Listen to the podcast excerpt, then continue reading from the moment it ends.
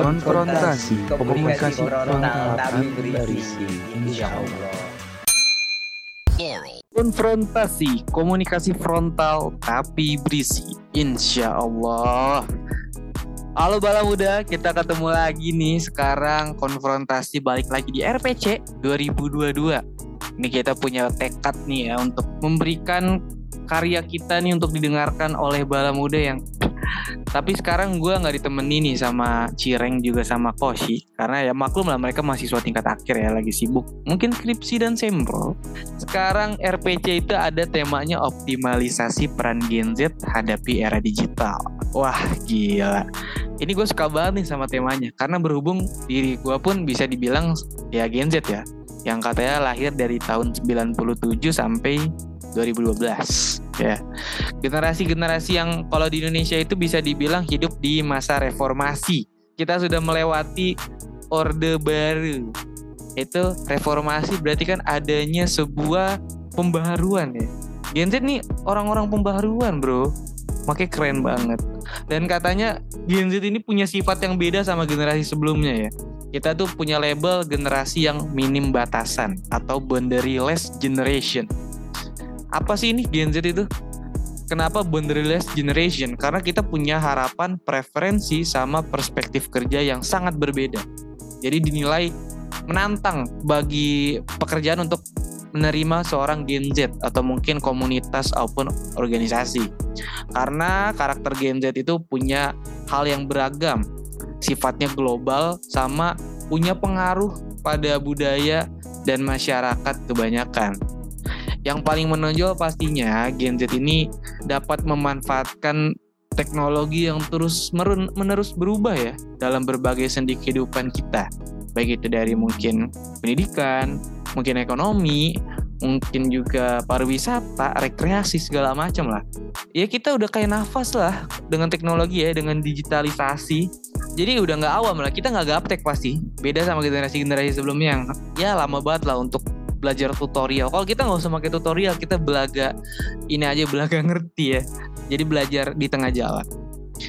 Nah, kalau kata orang itu apa peran Gen Z itu dengan era digital tuh apa sih? Sebelumnya mungkin kita bahas dulu kali ya karakteristik utama Gen Z yang membedakan dengan generasi sebelumnya. Yang pertama pastinya di era digital ini kita tidak mengenal hal yang katanya itu terasingkan dan segala macam ya yang media itu ditahan oleh pemerintah atau mungkin informasi-informasi yang ditahan-tahan itu kita nggak kenal. Karena kita dapat berbicara dengan siapa pun di mana pun dan kapan pun. Informasi yang seharusnya itu mungkin dulu dikirim oleh surat bisa sampai sebulan gitu ya seminggu. Kita dengan hitungan detik itu bisa ngasih informasi. Jadi nggak ada informasi yang ditahan-tahan. Ya kita dapat terhubung, berkomunikasi, dan berinteraksi dengan semua orang di seluruh dunia dengan waktu yang sama. Jadi tidak adanya ketahanan informasi gitu. Jadi kalau kita ingin bertegur sapa dengan keluarga ya, dengan teman gitu, atau mungkin dengan kenalan di luar negeri atau di luar kota, tidak adanya minim batasan, nggak ada batasan yang diberikan.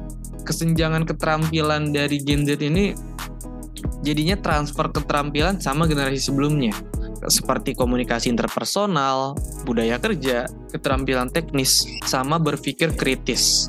Dengan transfer pikiran ini mungkin ya Gen Z yang katanya itu banyak gambek, banyak uh, galaunya. Ini ya kita berinteraksi. Kita yang ngajarin generasi-generasi sebelumnya itu dengan teknologi, mereka ngajarin kita dengan norma-norma yang ada. Jadi memang harus intensif dilakukan. Sama selanjutnya itu ya dengan Gen Z ini kita punya kemudahan dalam menjelajahi dan terkoneksi dengan banyak orang dari berbagai tempat secara virtual. Karena apa? Karena internet, karena digital. Jadi pengalaman kita ini dalam menjelajah, menjelajahi secara geografis menjadi terbatas. Kenapa? Karena kita udah terbiasa dengan internet, dengan digital. Tapi dengan kemudahan ini, dengan kemudahan kita berinteraksi dengan banyak orang dari beragam ya dari multikulturalisme dari belahan dunia jadinya kita punya mindset yang namanya mindset global global mindset sama yang terakhir ini karakteristik Gen Z itu kita punya keterbukaan dalam berbagai pandangan dan pola pikir. Karena apa? Karena karena kita dapat informasi tanpa adanya batasan karena internet sendiri. Jadi kita dengan menerima keragaman dan perbedaan pandangan itu mud apa lebih baik dibandingkan generasi sebelumnya karena kita terbiasa mendapatkan informasi yang berbeda dan tidak adanya ditahan-tahan sama seperti di generasi sebelumnya ya mungkin ya generasi-generasi yang cengkeraman pemerintah itu sangat kuat. Namun sebenarnya ini uh, kekurangannya ini dengan kita menerima pandangan pandangan ya yang beragam itu sering kali kita berubah-berubah sama sulit untuk mendefinisikan diri sendiri ya.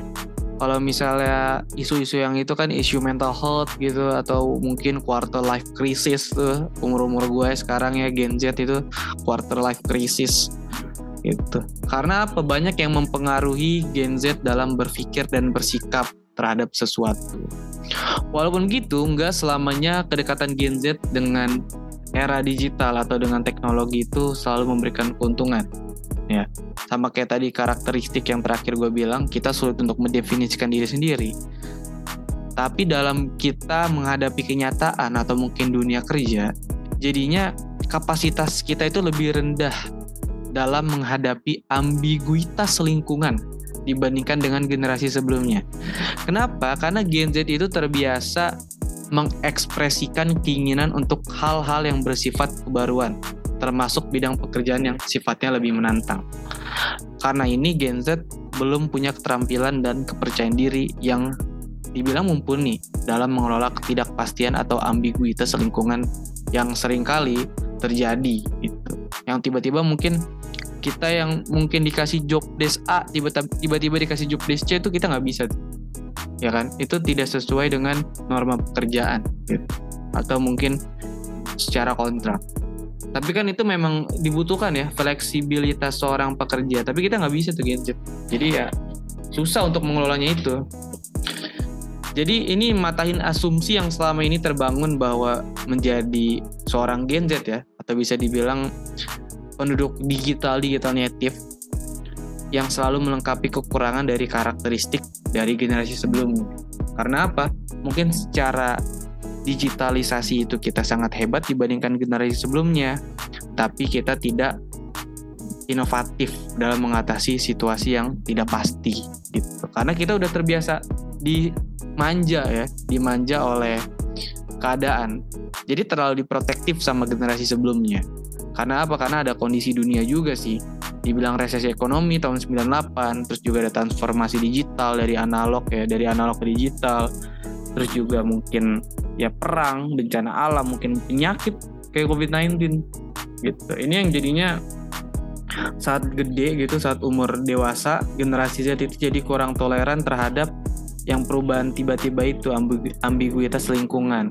Karena saat kecilnya selalu dilindungi kemampuan mengelola stres dan mencapai gaya hidup sehat itu makin menurun di Gen Z.